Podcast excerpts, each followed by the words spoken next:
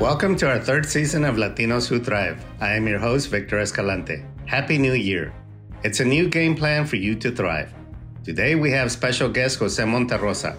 Jose is founder and president of Imagina Communications, an advertising and PR firm that specializes in Hispanic marketing. Jose is a distinguished professional who has engineered highly successful advertising and PR campaigns for companies, colleges, universities, health and community agencies. So let's get started. Welcome to our show, Jose. Thank you. Thank you for the invitation. Jose, tell us a little bit about yourself. Uh, where are you originally from and how did you get to where you are? Yes. So, long story, right? But I'm going to try to make it short. I was born in El Salvador. At this point, is half of my life was spent in that country. Then I moved to California in my teens. Then I went back to El Salvador and then mid 1990s i was uh, i was awarded a, a scholarship uh, by the fulbright program and that's how i ended up going to michigan state. That's where i got my graduate degree and uh, went back to el salvador spent a few years there working and then finally made it to houston in 2001 you know from that point everything has been i think uh, a little bit hard in the beginning because you know I, I, was basically new in the city i didn't know anybody. Soon enough i started making contacts and, and opening my way uh, getting to know people and uh, that's how i ended up landing a job in houston then i landed another job in san antonio and uh, at a certain point i decided to go on my own and uh, at this point i had been uh, pretty much 19 years uh, running my own business marketing and communications the name of the company is Imagina Communications. Jose, one of the things that we look at in this program is uh, some of the struggles that first generation or second generation immigrants face in America, mm. and especially in corporate America, some of the right. challenges and what they did to overcome these. What was the biggest cultural shock for you coming from El Salvador? Like I mentioned, you know, not knowing the city and not understanding the business environment, the work environment. Uh, that was, I will say, it is a barrier for any immigrant. Uh, but it depends. It's all on you, right? On how you overcome those barriers. What did you do uh, to overcome those barriers? Well, uh, I was very flexible. I was not. Let me put it this way: I didn't stay inside a cluster. Other immigrants. I basically went out and meet people uh, people from different races, uh, from different backgrounds. And I think in a way that helped me integrate myself a little bit faster uh, and a little bit smoother into the city. And the fact that, you know, I was eager to have this new experience in Houston uh, and, in, and in Texas and, and the desire to succeed and move forward. So I think that the drive was there the know-how was not necessarily there. A little bit of time for me to get integrated, but I I think I made it through. One of the things that is common with a lot of guests on the program is they say that you got to be connected. You got to be able right. to network with key people and key organizations mm-hmm. uh, wherever you land. Right. In your case, who did you get connected with in Houston and how did you do it and what do you consider to be important about that? So this is one of the things that uh, I will say that Latinos lack a lot, uh, especially low-income Latinos. Unfortunately, not understanding, and I'm not necessarily talking about an immigrant. I'm talking about someone that was born and raised uh, here in Houston, uh, not necessarily knowing uh, or understanding how to climb those ladders inside corporate America, right? Obviously, this uh, uh, someone that uh, has been brought in in a different environment will know that better, but that is not necessarily the case for a lot of, I would say, low-income Latinos. That that is something that we as a community need to acknowledge and need to be uh, very, I guess, proactive on making sure that those that are going to schools, those that are graduating, those that are getting those new jobs know how to navigate the system. So I'm speaking on behalf of you know the community. Uh, in my particular case, uh, when I came to Houston, I guess a lot of things came naturally, but I didn't necessarily have the know-how. It was not until I met this uh, guy that I that at some point he became my mentor, uh, and and this is the point in which I basically opened uh, my business and got certified as a minority-owned company. He was the one that told me or explained to me, you know, the differences between New York and Texas. I mean, he used that example, very simple example of, of how things operate in, in Texas. So he, he was very straightforward with me, and he said, you know, you you got to be present. Go get your business cards, start networking, attending our events, introduce yourself. Uh, and he actually, you know, took me by attending one of the events that was being organized by the organization that he led and he kind of showed me how to do it right and, and it's a simple thing for a lot of people but that was not necessarily something that i knew or had the framework on how to do it. Uh, it may sound naive at this point but in reality it happens.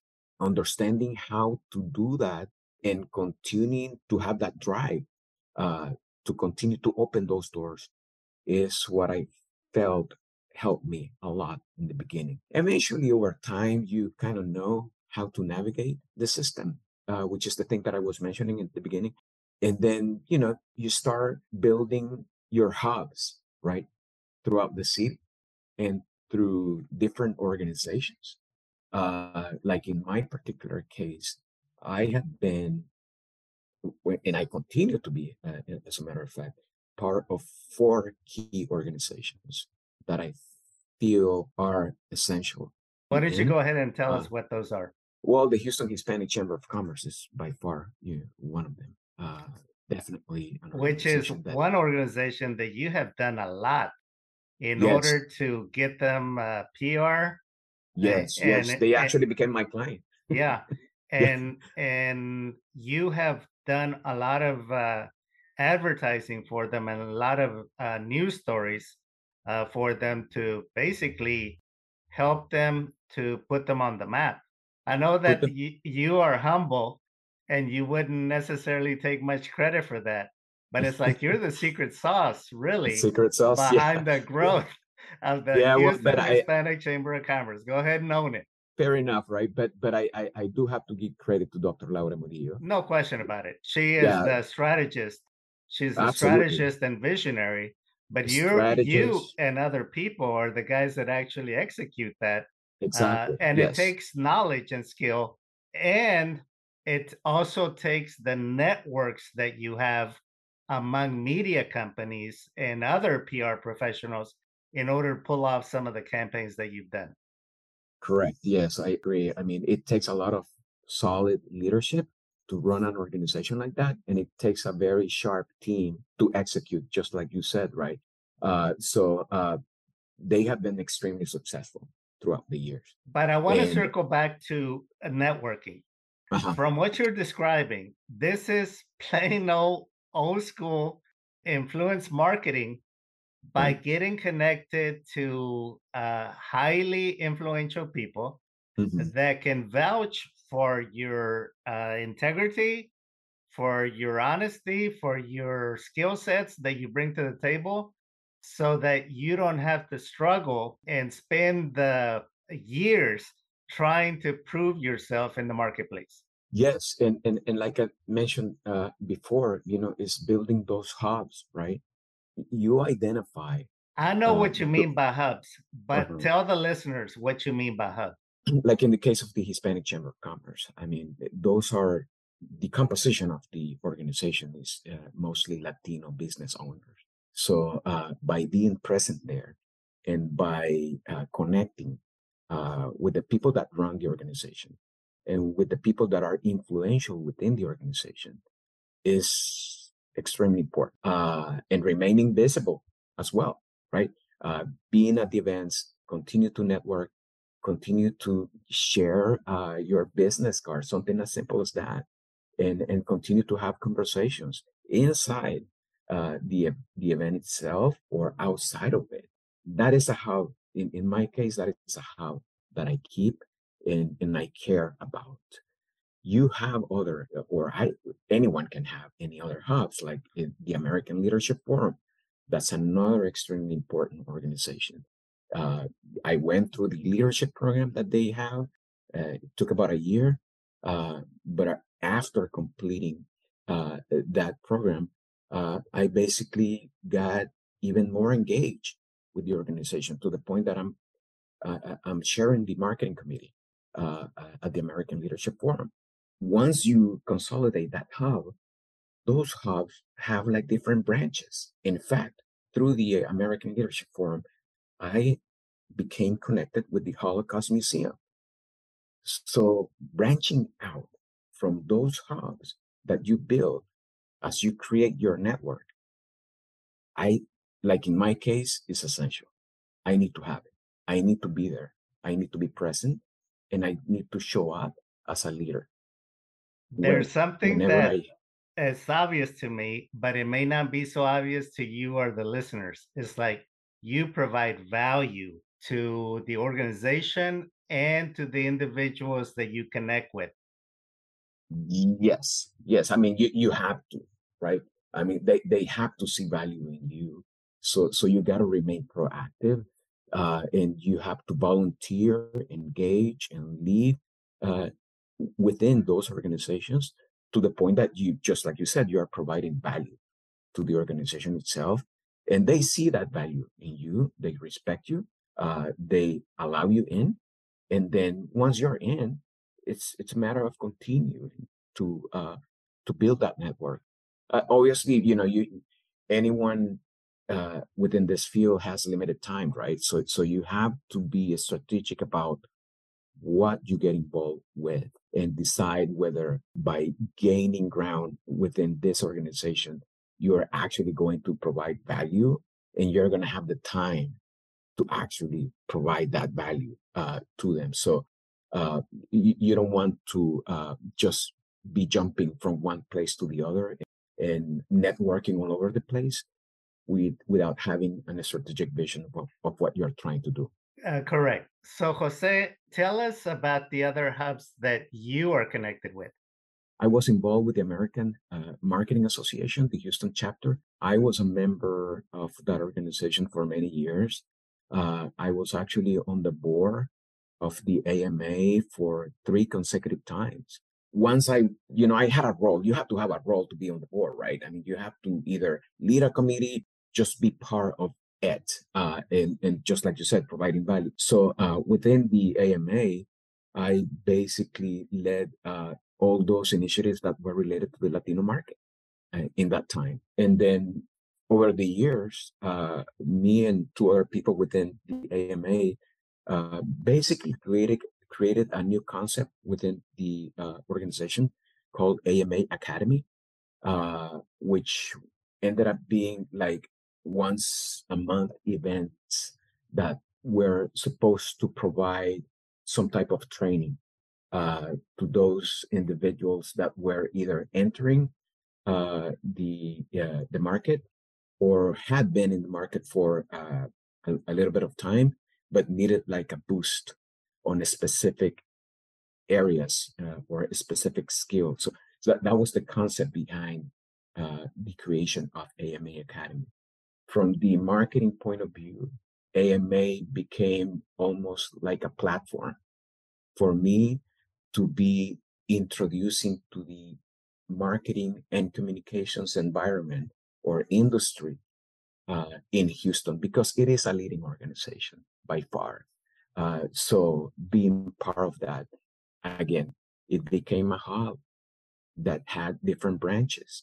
And that led me to meet other people and make those connections, right? The thing is that you can almost exhaust uh, a hub to the point that, okay, I have been here uh, for so many years.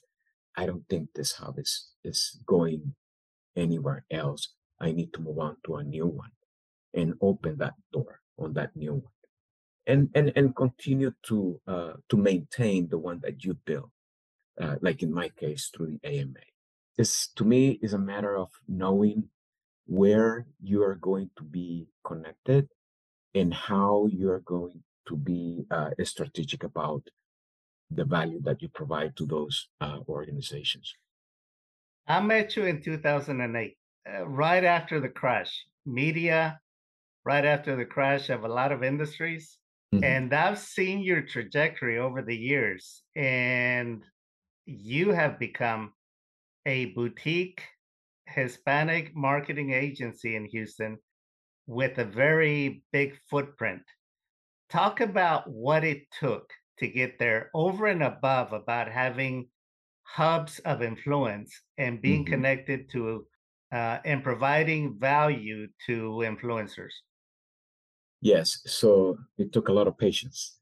I think that is one of the keywords here, uh, because, uh, like I said, I mean, not knowing necessarily how the system work and how to navigate the system, I had to do a lot of trial and in the beginning. I think that over time I learned that. I'm curious about the hacks. If you were mm. advising the younger Jose, just mm-hmm. starting out in the marketplace, mm-hmm. having his own small company, a small mm-hmm. startup in uh, PR, communications, and media, what would mm-hmm. you tell that younger Jose?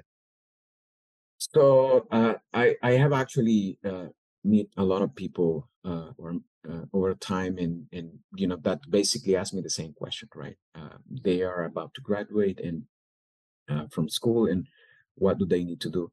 I mean, the simple thing is is is basically what I just said. I mean, uh, you want to make sure that you know which professional organization you're going to be involved with and uh, make sure that you start as a volunteer in one of the committees and doing basic stuff. Uh, maybe spend six to eight months uh, volunteering and then at that point you decide whether you want to uh, lead uh, that committee that you were participating as a volunteer. And if so you have to share that uh, with leadership within the organization. Uh, so you have to show up, you have to be present, right? And and you have they have to see you as someone that, that is providing value. I mean, you you move on, you ask the question, hey, I want to be part of, of your board. Uh, what does it take to do that? They start paying attention to you, they give you all the guidelines. The point here is that you have to reach that point within the organization that you get involved with to have that leadership role like in my case, the AMA. You cannot be a volunteer forever, just showing up and doing the basic volunteer work.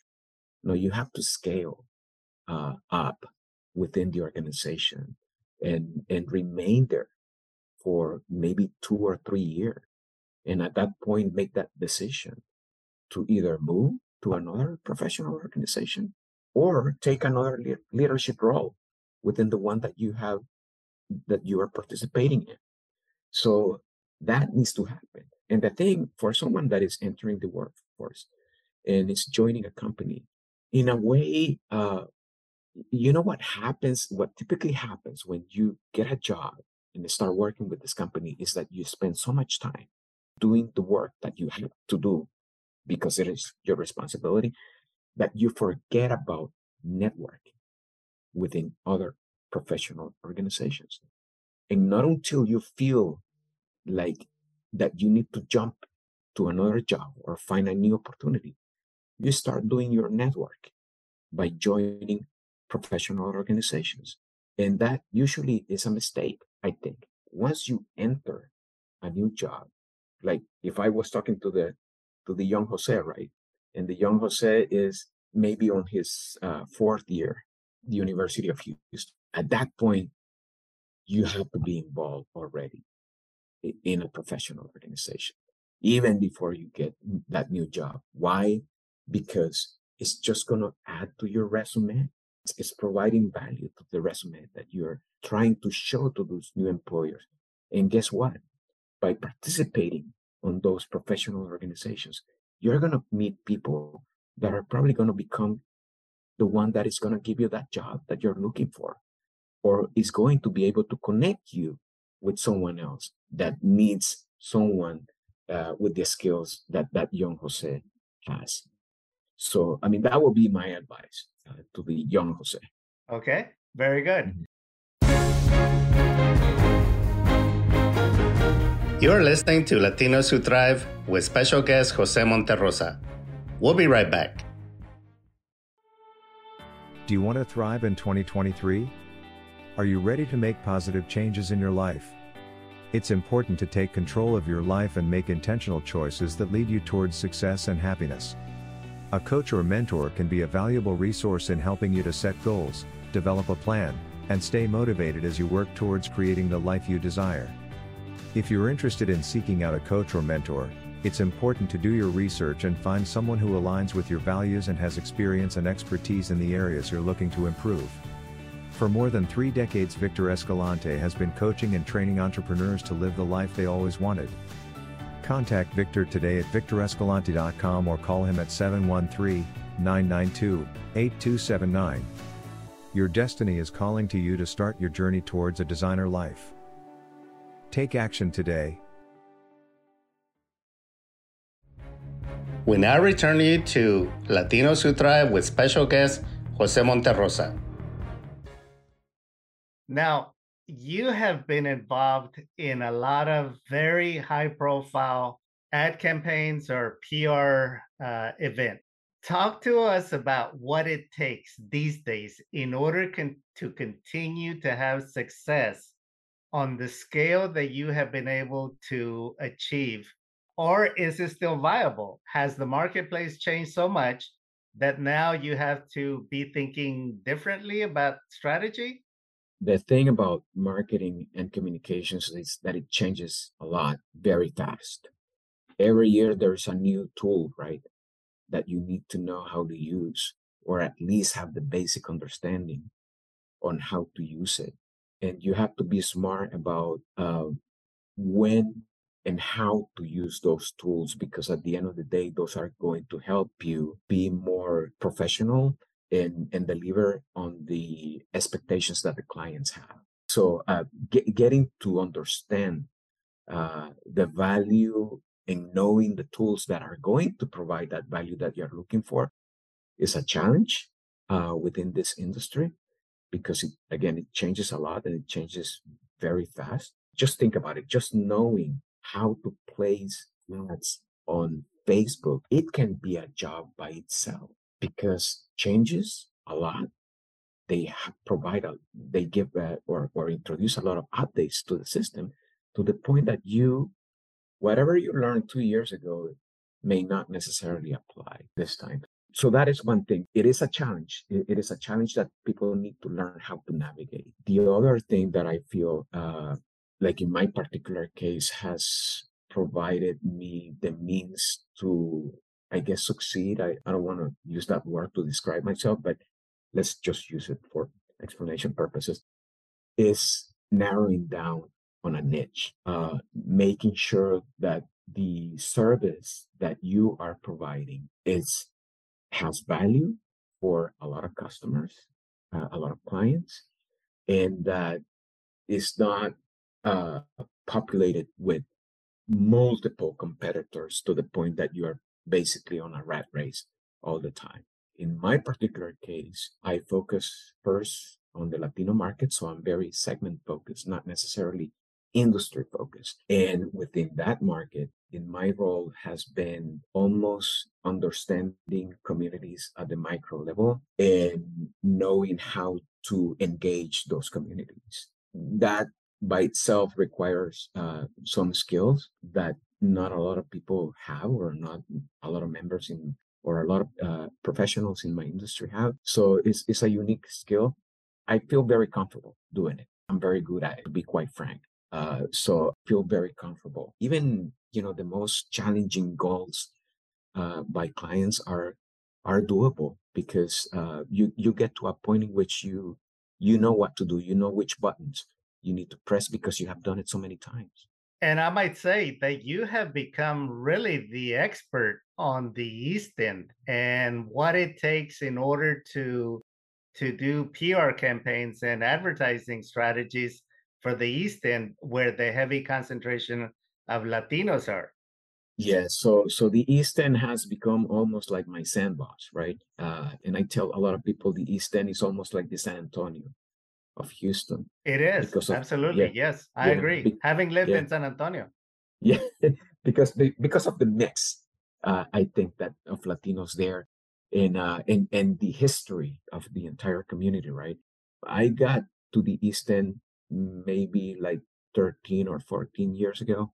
I got a contract with a local client, a very influential client uh, within the area, and uh, you know, over the years, uh, I we have done, I think, a very good job uh, at what we were assigned to do. The job itself became almost like a school uh, to me because it was about changing perceptions, changing the perception that the rest of the Houston community had about the East End. And I was lucky enough to work with a client that was very smart, very clever, very experienced, and a client that allowed me to do the things that I felt needed to be done to be successful. You know, I, I don't have any problems uh, saying her name, Diane Schenke. Uh, she used to be the president of the East End District, what is today the East End District. She, at a point, she became almost like a mentor. And just having conversations with her, you understood the way she thought about the community, uh, the vision that she had over the next 15 or 20 years, and the way she uh, decided this is the way that we are going to move the pieces that we have uh, to change this community. That by itself, to me, was an school. And uh, I learned a lot from her. And that allowed me to understand the Eastern community a little bit more. It was very interesting and very, very, I, I enjoyed that opportunity and continue to enjoy because I continue to do work for them. I want to drill down on, on a very important point. Okay. You've been very successful with the East End Management District Mm-hmm. because of your relationship with the former director. Why is it important to have a good fit and to succeed by understanding the relationship that both Mhm. parties bring to the table? And let me tell you where I'm going with this question. A lot of people don't get it that sometimes you can be a bad fit. And if you're a bad fit, you are doomed from the from the outstart because Right. there's not a good synergism Exactly. be- because uh, both parties do not understand the proper role that is required of each in order to be able to succeed. So I want I want you to talk about that. in the particular case of Diane, and, and when I started working with the East End uh, District, she was very respectful from the beginning. I think her leadership style allow others to actually have the freedom to think and make decisions uh, on the things that needed to be done. You, I came in as someone that at that point didn't know anything about the East End but I knew a thing about Latinos. The process of uh, initiating that relationship with a client, knowing that you're providing value, knowing that that client is uh, giving you the space to provide input uh, and make decisions for them, uh, that is to me is instrumental. Uh, because many times you will engage clients that are that maybe don't trust you or gaining their trust is going to require a lot of work and that is where the fit many times don't doesn't exist so you have to decide whether you're going to invest on building that fit or simply you're going to say you know what? Maybe i'm not the person for this. Uh, maybe someone else can do a better job. And just humbly decide to walk out. Again that that requires leadership and respecting those boundaries that are set and also meeting the expectations you know? I guess once you set the boundaries and you allow others to grow to be themselves and have the freedom to execute uh, with the skills that you bring to the table you're set. Once you your first task your second one your third one and they see that you're being successful at what you are accomplishing then that relationship is simply solid. It's just a matter of continue to grow because the trust has been built, has been solidified, and and each one is executing the way they they are supposed to. You are a visionary of the future and you're a strategist and a scientist at studying trends. where do you see the East End going in 10 years? And where do you see Houston going in 10 years? Well, the East End is already set. There is only one way for the East End, and that is up. I think that at this point, yeah, you know, when I when I joined or when I started working in the East End, it was still a question mark, right? Uh, but over the years, uh, with the things that have been have been done in the community, I think that at this point it's just navigating by itself. And obviously, you have to maintain the work that you have been able to build over the years, but uh, it's just growing. And I think that became pretty obvious maybe four or five years ago. The right buttons had been set for that uh, community. And at that point, once you are known within within Houston, within Texas, and other regions of the U.S., it's just a matter of letting it run. Obviously, you know, managing it, right? But uh, uh, I, I think the East End at this point is going to become something very different from what it was 10 years ago. Uh, there is a huge investment going on in the area. There is a lot, a lot of changes, not only in, on real estate landscape, uh, but also uh, the fact that many parks are going to be built in the area. The East End now has the uh, largest maker hub in Texas. So a lot of investment entrepreneurs small businesses that are trying to grow within the technology area, a lot of training uh, going on uh, for those that live within the community. So a lot of things are happening, you know, a lot of the strategic things are happening for that community to grow and flourish. In terms of Houston, I think Houston is such a massive city. You don't necessarily see, I guess, a specific path other than continue to grow on the healthcare medical uh, technology is a big thing uh, that, that that is growing in the city. Obviously, oil and gas will continue to remain there, right? But uh, I guess that combination of the technology and and and, and energy and what are those new uh, energy uh, related technologies that are being created i think that's going to be the future or continue to be the future of Houston. So the pillars of the city, I think, are very solid. They will continue to be there.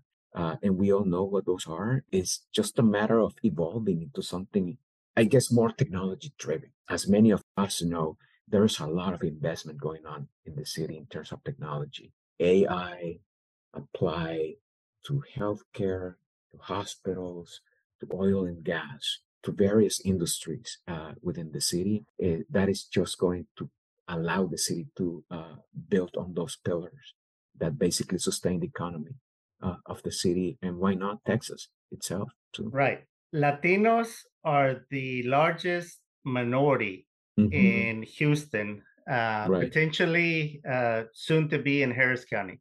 Give us mm-hmm. the upside, give us the downside from your perspective.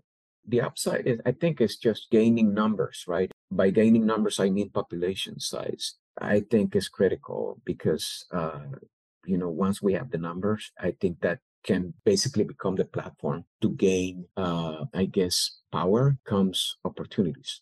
I personally would like to see more Latinos on leadership roles, whatever that industry they are in.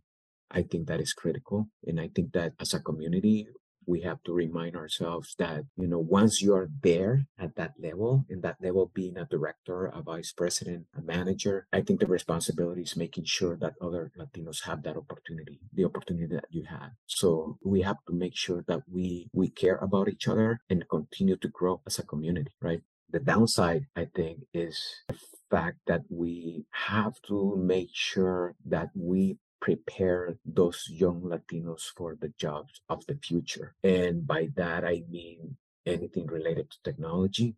I think that there's a lot of, like I mentioned before, a lot of investment in terms of technology in Houston. There's something like manufacturing 3.0 and 4.0. I mean, the, the numbers continue to grow.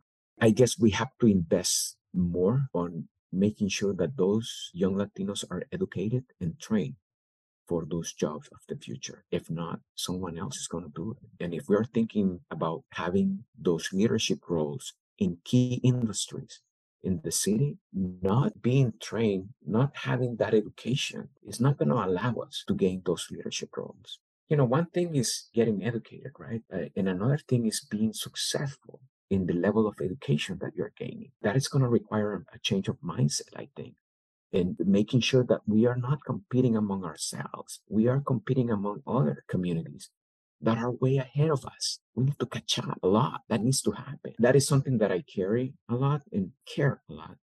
Make sure that you finish your degree and you finish it on time and that you finish it the right way.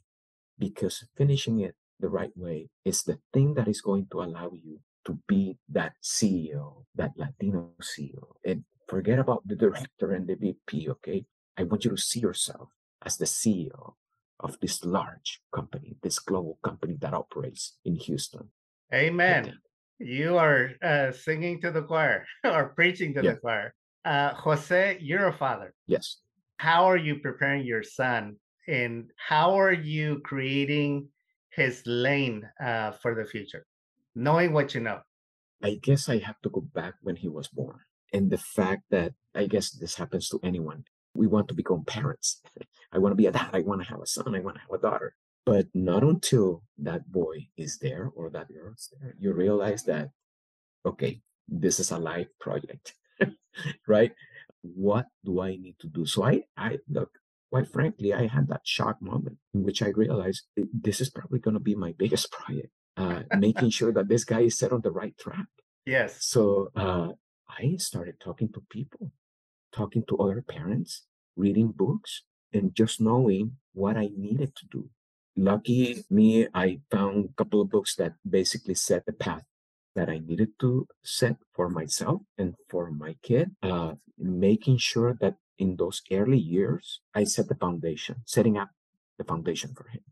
The thing is that I can tell you that at this point, I feel like that worked. Uh, maybe I'm not 100% sure if it worked because of the things that me and my wife did as parents, uh, or simply because he hasn't been able to get it, to understand it, and to assume the responsibility of being the top, being the best within his possibilities. Absolutely. So, uh, Build the self esteem and give them the necessary preparation, and the rest will take care of itself. The rest will take care of itself. And, you know, it, it was actually during COVID in which, you know, I had a conversation with the guy and we talked and trying to pick his brain, right? Uh, and he was what? He was about, I think he was like 12, if I get it right. And just having that conversation about where do you see yourself, Domingo? My son's name is Domingo. Yes. And just hearing him talk and he sharing with me his vision, I felt like, okay, if I die tomorrow, he's going to be okay. Yes. You know? Good for you. Congratulations.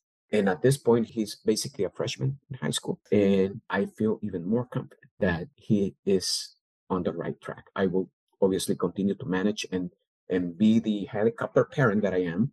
Uh, sure. Uh, and I say that with pride. Uh, but I, I, like any parent, I want to make sure that he's set on the right track.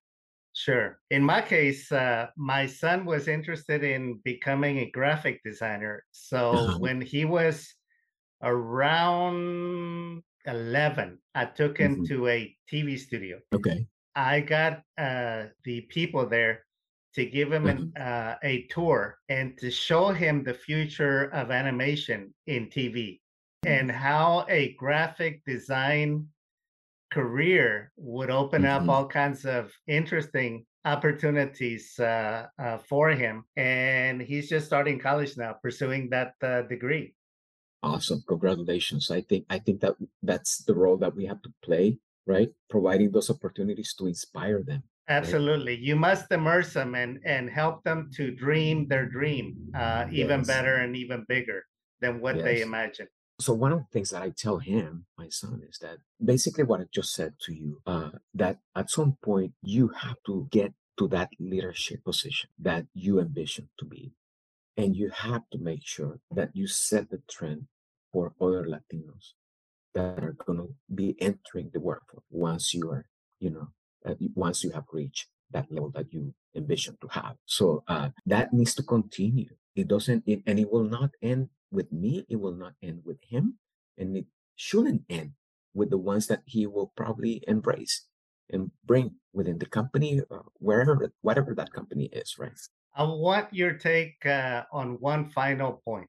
Dr. Klineberg, former Mhm. uh, Rice University sociologist, Mhm. says that as goes Houston, Texas goes, so goes the nation. Mhm. What's your take on that comment? Well, he's saying that for a reason, right? And he he's uh, he's obviously an expert uh, on data, and he analyzes data from all over the country. And I mean, I take his word. Dr. Klineberg is someone that I respect a lot. I admire the guy. I felt kind of sad when he uh, basically retired because he's- he's such a, a strong and solid value for the city. But the thing is that I am a follower. I believe what he says, and I think that that the trend uh, that Houston is setting for the rest of the country, uh, eventually will reach those places where maybe Latinos are not necessarily a majority right now. I believe that at some point the U.S. of maybe 2040 it's gonna look a lot different from the U.S. from the 1960s or 40s, right? Yes. Uh, The projection is that by 2040, Latinos will be the largest demographic in America, even if you shut the borders down. If you were to Yeah. shut down the borders by 2040, and probably those estimates need to be revised because uh, I'm going back 10 years when I read that estimate, mhm.